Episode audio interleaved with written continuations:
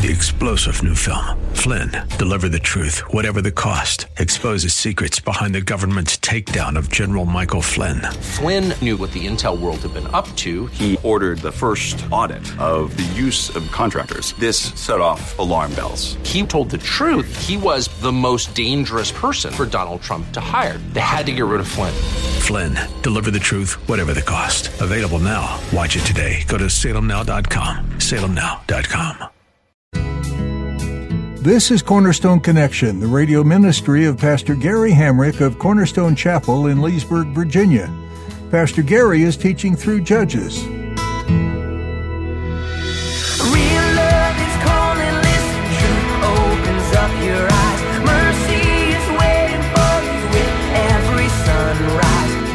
This whole thing is perverted. This whole thing is hard to read. The events in Genesis 19 happened with pagans, people who did not worship God. People who lived in Sodom and Gomorrah were not worshipers of God. The people in Gibeah were Jews. These are God's people who understood God's law. They understood God's declaration of what is right and what is wrong. And this is clearly wrong. And so, what is happening here is so tragic on many levels. Sometimes sin gets a hold even of God's people and pulls them away from Him. Just like the life of the person who keeps their ways right and their heart focused on God is blessed and full of joy, the life of sin leads to more sin and eventually destruction. Pastor Gary is going to show you the sad state that the people of Gibeah fell into in sin. It's not worth it to compromise in doing right, not even once.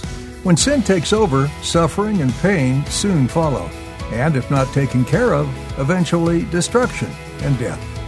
At the close of Pastor Gary's message today, I'll be sharing with you how you can get a copy of today's broadcast of Cornerstone Connection. Subscribe to the podcast or get in touch with us. But for now, let's join Pastor Gary in the book of Judges, chapter 19, with today's edition of Cornerstone Connection. We're here in Judges 19. I'm not planning to finish the book of Judges, but we are here in the 19th chapter of Judges, and I mentioned at our study last time I was with you that Bible scholars believe that chapters 17 to 21 were added as an epilogue to Judges to highlight the spiritual confusion and sinful condition in Israel at that time. And so much of what you read in the book of Judges, the Hebrew term for judges is shoftim, because God raised up these military leaders to help lead and direct the nation of Israel during this time.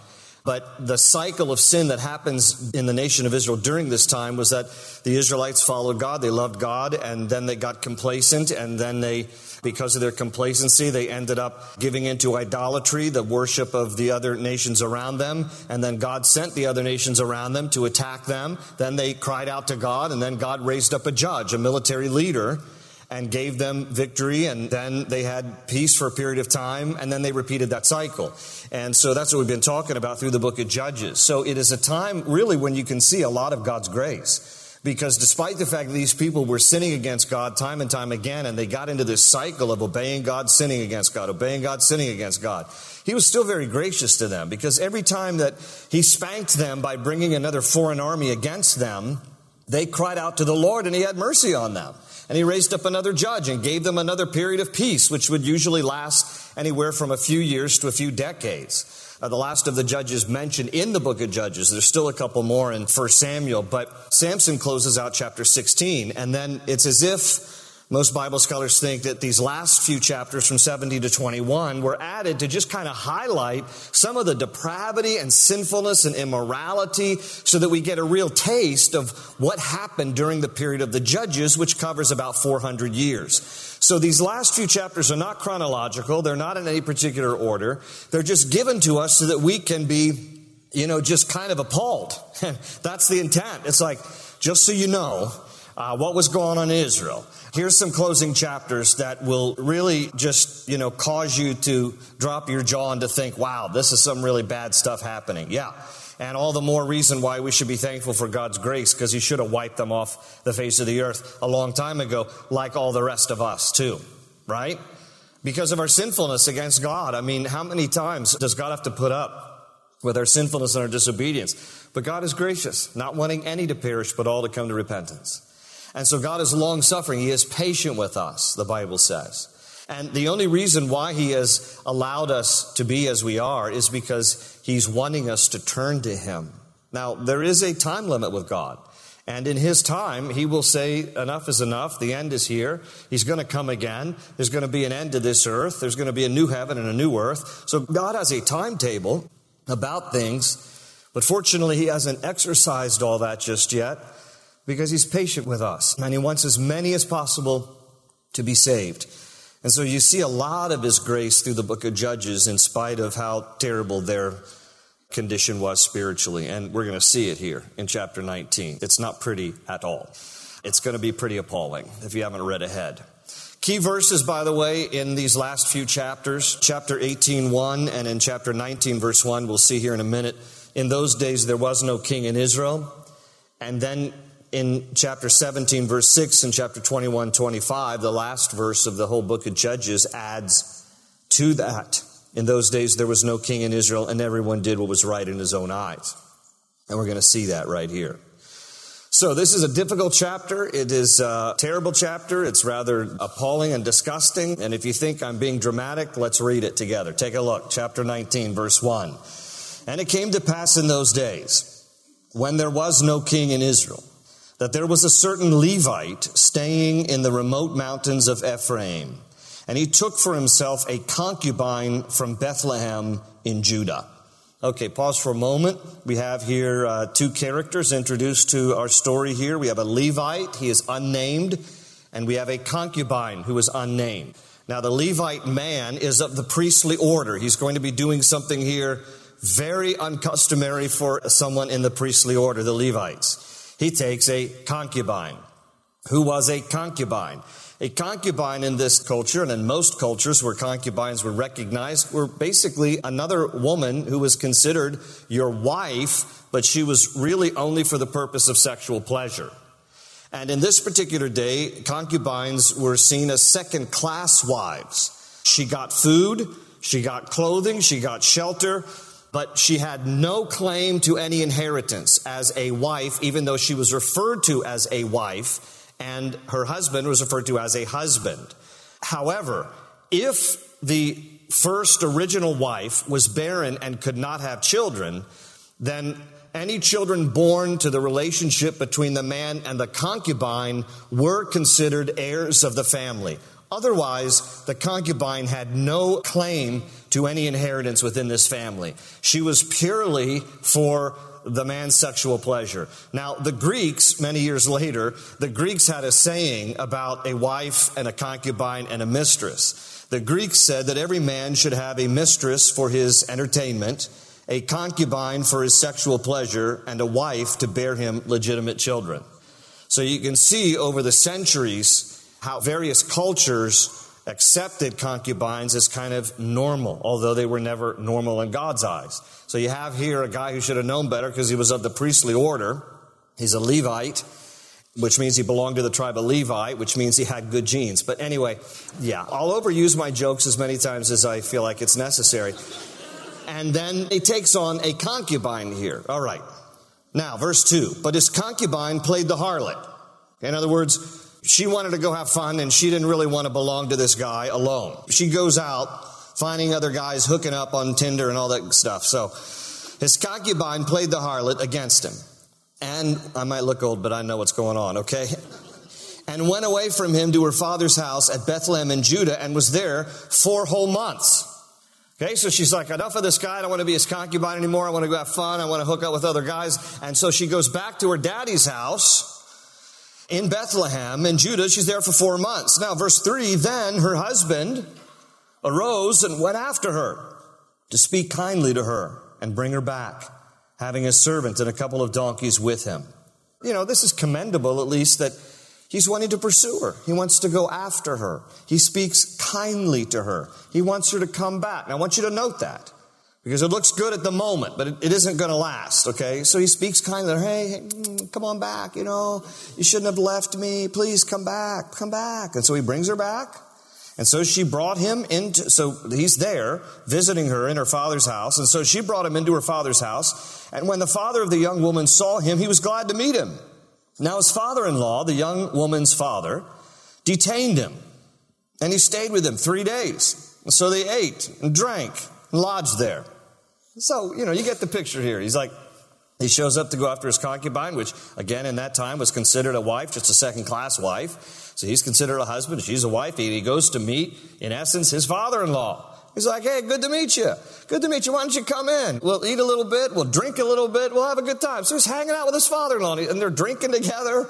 You know, they're smoking weed and all this good stuff. And well, that's not really good stuff, but you know. And so, verse 5 then it came to pass on the fourth day that they arose early in the morning and he stood to depart. But the young woman's father said to his son in law, Refresh your heart with a morsel of bread, and afterward go your way. I don't know why I hear that in an Irish accent. I don't know, just morsel of bread. You know, just have a morsel of bread. Why don't you have some more? Well, drink some more and eat some more morsel of bread. And so then you can be on your way. Now, he's already been there three days. On the fourth day, he gets up to go, and the father in law is just like, Come on, we're having a good time. Just eat some more and drink with me. Okay. So he eats some more and drinks again. Verse 6. So they sat down, and the two of them ate and drank together. And then the young woman's father said to the man, Please be content to stay all night, and let your heart be merry. And when the man stood up to depart, his father in law urged him. So he lodged there again. And then he arose early in the morning on the fifth day to depart. But the young woman's father said, Please refresh your heart. So they delayed until afternoon, and both of them ate. It doesn't say drank because they've probably been having enough. You know, five days they've been drinking together. And when the man stood to depart, this is day five, he and his concubine and his servant, his father in law, the young woman's father, said to him, Look, the day is now drawing toward evening. Please spend the night. Have you ever seen a father in law love a son in law so much like this guy? But he does. Like, stay, come on. See, the day is coming to an end. Lodge here that your heart may be merry. Tomorrow go your way early so that you may get home. However, the man was not willing to spend that night. So he rose and departed. Okay, now, this is late in the day on the fifth day. So he's getting a late start. That's key to the story. He's getting a late start. So he left, departed, and came opposite Jebus. That is Jerusalem. Now, Jebus was the ancient name for the city of Jerusalem. Jerusalem, Yerushalayim, means the city of peace. It was not always the city of peace. It was Jebus before that. And Jebus was occupied by pagan people. It wasn't until King David came along as a warrior and subdued Jebus and the Jebusites that then it was renamed to Jerusalem, the city of peace. And that's when it became then a city, the capital city for the Israelites. But at this particular time, Jerusalem is not a city that is occupied by the Jews. Uh, Jerusalem is Jebus, and Jebus is occupied by the Jebusites, and the Jebusites are pagan people, they're Gentiles. So they come here opposite Jebus. With him were two saddled donkeys. His concubine was also with him. Verse 11. They were near Jebus, and the day was far spent, and the servant said to his master, Come, please, let us turn aside into the city of the Jebusites and lodge in it. But his master said to him, We will not turn aside here into a city of foreigners who are not of the children of Israel. We will go on to Gibeah. Okay, so that's why I wanted to point it out. Why would he not stay there in Jerusalem? It should be a friendly city. Not at this time. It's not occupied by the Jews. And they're Jews traveling here this Levite and this concubine and these servants. They don't want to find lodging in a place where the pagans are. So they want to head on to Gibeah. Now, Gibeah is part of the territory that belongs to the tribe of Benjamin. And so the Levite says it'll be safer there. So they've already gone from Bethlehem to Jerusalem, which is about anywhere from three, four, five miles, depending on how you travel. And then they get to Jerusalem, Jebus, and he wants to go further to Gibeah, which is about another three miles. So they're getting a late start late in the day, and they're traveling at least somewhere in the neighborhood of six, seven, eight miles on foot, you know, with a couple of donkeys. And so nightfall is coming as they're walking these eight miles or so. And so he's like, no, we can't turn there. His master said, We will not turn aside here into the city of foreigners who are not of the children of Israel. We will go on to Gibeah. So, verse 13. So he said to his servant, Come, let us draw near to one of these places and spend the night in Gibeah or in Ramah. And they passed by and went their way, and the sun went down on them near Gibeah, which belongs to Benjamin. Okay, the tribe of Benjamin. The Benjamites live here. And so they turned aside there to go in to lodge in Gibeah. And when he went in, he sat down in the open square of the city, for no one would take them into his house to spend the night. Okay, note, this is highly unusual in this day because even today, Middle Eastern people are very gracious, uh, one of the most hospitable peoples, particularly in this day. You go into a region, a city, a town where you as a Jew have other fellow Jews who live there and no one is taking you in, very unusual. Obviously, this is the day long before Holiday Inn. Where would people lodge? You would sit in the town square where there would usually be commotion of people coming and going. You'd sit in some prominent place. And then people who were moved with hospitality would come up to you and say, You strangers? Yeah, we're strangers. Come stay with me. That's the way they would do it. They would open up their homes. Hospitality is a wonderful gift. Some of you have it. And I wouldn't pretend to tell you how to exercise your hospitality because you need to be wise about who you bring into your home and who you don't. But I do think as Americans, we need to learn something that other cultures understand better than we, and that is to be more hospitable to open up your home and you know to give lodging to people who are in need from time to time. It doesn't have to necessarily be a long-term basis but it's good to be friendly and hospitable as christians and to open up our home and to you know give lodging where needed. So this is the scene here where they come into town. It's now you know the sun is setting. No one is giving them lodging. Well here comes one guy verse 16 just then, an old man came in from his work in the field at evening, who also was from the mountains of Ephraim. Now, that's where this Levite is from. He was staying in Gibeah, whereas the men of the place were Benjamites. And when he raised his eyes, this is the old man, when he raised his eyes, he saw the traveler in the open square of the city. And the old man said, Where are you going and where do you come from? And so he said to him, We are passing from Bethlehem in Judah toward the remote mountains of Ephraim. I am from there. I went to Bethlehem in Judah. Now I am going to the house of the Lord. Now the house of the Lord is in Shiloh at this time, not Jerusalem. But there is no one who will take me into his house, although we have both straw and fodder for our donkeys, and bread and wine for myself, for your female servant, and for the young man who is with your servant. There is no lack of anything. So, in other words, we're not wanting to mooch off of you. We have our own supplies. We just need a place to stay. And the old man said, in verse 20, Peace be with you. However, let all your needs be my responsibility. Only do not spend the night in the open square. And so he brought him into his house and gave fodder to the donkeys, and they washed their feet and ate and drank. Okay, now here's where it gets dark. And as they were enjoying themselves, suddenly certain men of the city perverted men surrounded the house and beat on the door. They spoke to the master of the house, the old man, saying, Bring out the man who came to your house that we may know him. And then New King James adds carnally. Now, if you have a New King James Bible, that's what I'm teaching from. The word carnally is italicized uh, because it's not in the original language. And trying to be real true to the original language, the ESV just simply says that the guy's knocked at the door and asked for him to send out the man that we may know him. And it is the Hebrew word yada. And ESV stops there. And you go, just know him? Is that all they wanted to do? Is just like get to know him? Like, what's your name? No, it's, it's more than that. NIV translates it that they might have sex with him. So New King James picks up on the word carnal so that we understand what is this type of knowing that they want.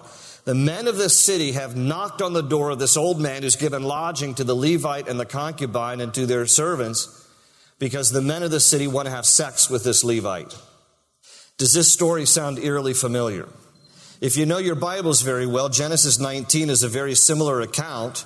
In Genesis chapter 19, you don't need to turn there, I'll just read it real briefly. This is the story of Sodom and Gomorrah when at this particular time there were two angels that God sent. These angels took on human form. They came to the house of Lot in order to warn Lot, you need to leave because God's going to destroy the city.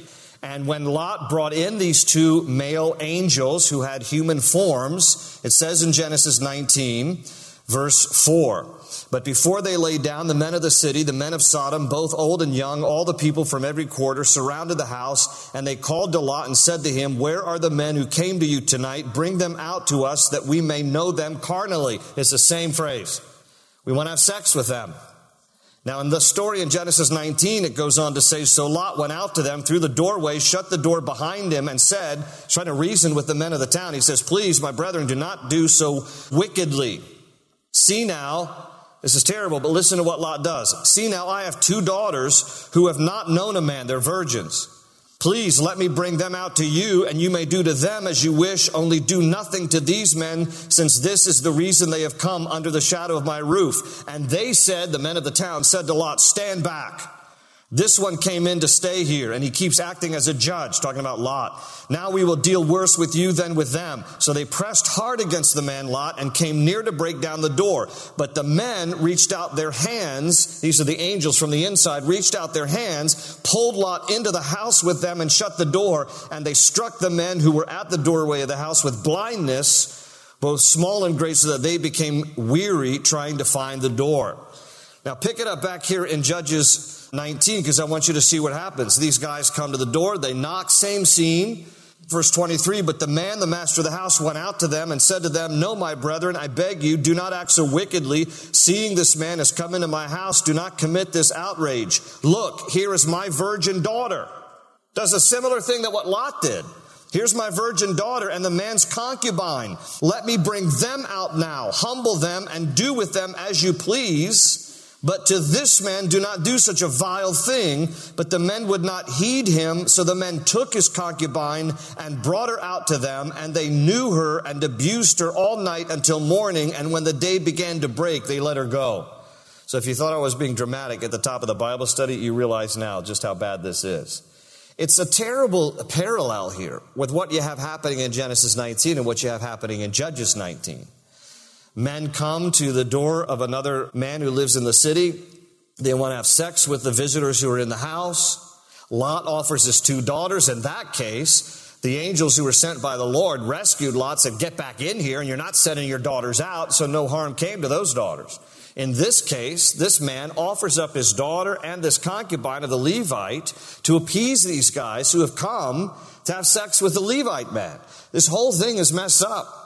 This whole thing is perverted. This whole thing is hard to read.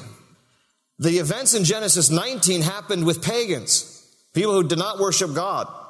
People who lived in Sodom and Gomorrah were not worshipers of God. The people in Gibeah were Jews. These are God's people who understood God's law. They understood God's declaration of what is right and what is wrong. And this is clearly wrong. And so what is happening here is so tragic on many levels. Well, verse 20 says, Then the woman came as the day was dawning and fell down at the door of the man's house where her master was till it was light. So the men of the city have their way with her all night long. The Levite turned the concubine over to the men of the city, and she's completely ravished all night long. So now it's almost daylight, and she creeps back to the house where they were given lodging and verse 27 says, When her master arose in the morning, this is the Levite, and opened the door of the house and went out to go his way, there was his concubine fallen at the door of the house with her hands on the threshold. And he said to her, Get up and let's be going. But there was no answer. So the man lifted her onto the donkey, and the man got up and went to his place. Okay, she died. She had a death grip on the threshold of the door. He gets up the next morning, opens the door, and he's like, Get up. What's wrong with you? Doesn't even realize she's dead at first. Then, when she's dead, he just throws her onto his donkey, and off they go.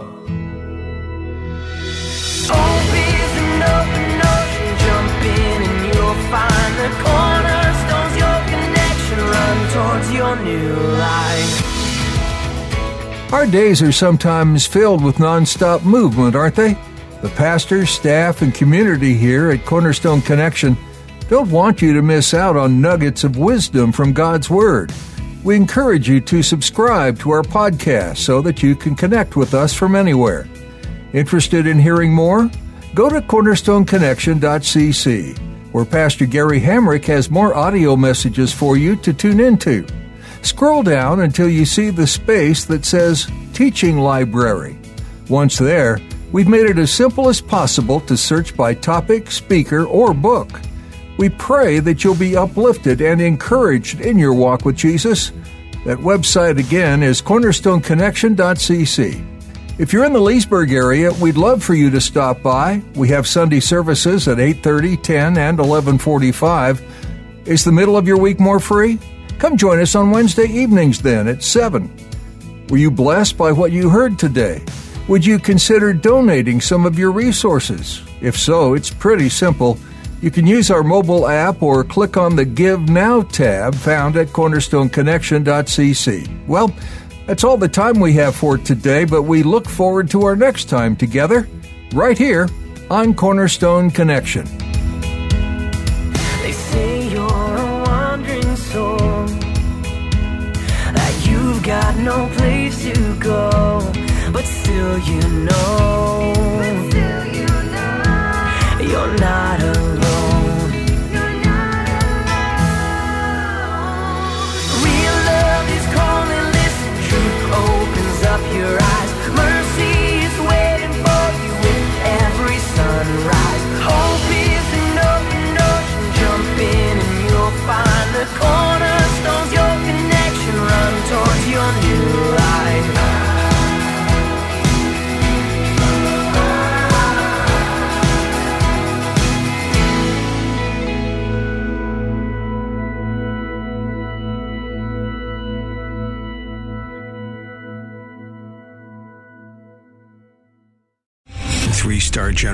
Michael J. Flynn, head of the Pentagon Intelligence Agency, knew all the government's dirty secrets. He was one of the most respected generals in the military. Flynn knew what the intel world had been up to. He understood its funding. He ordered the first audit of the use of contractors. This set off alarm bells. The explosive new documentary, Flynn, Deliver the Truth, Whatever the Cost, uncovers the facts behind this scandal. Flynn told the truth. He was the most dangerous person for Donald Trump to hire. I find out the worst enemy that I'm going to face in my life is right here in America. They took my assessment and they wanted me to change it. And I was like, I'm not changing it. They had to get rid of Flynn. With in depth interviews, archival footage, and never before seen personal records of the man behind the headlines. I just felt like I was drowning. Flynn, Deliver the Truth, Whatever the Cost. Available now. Watch it today. Go to salemnow.com. Salemnow.com.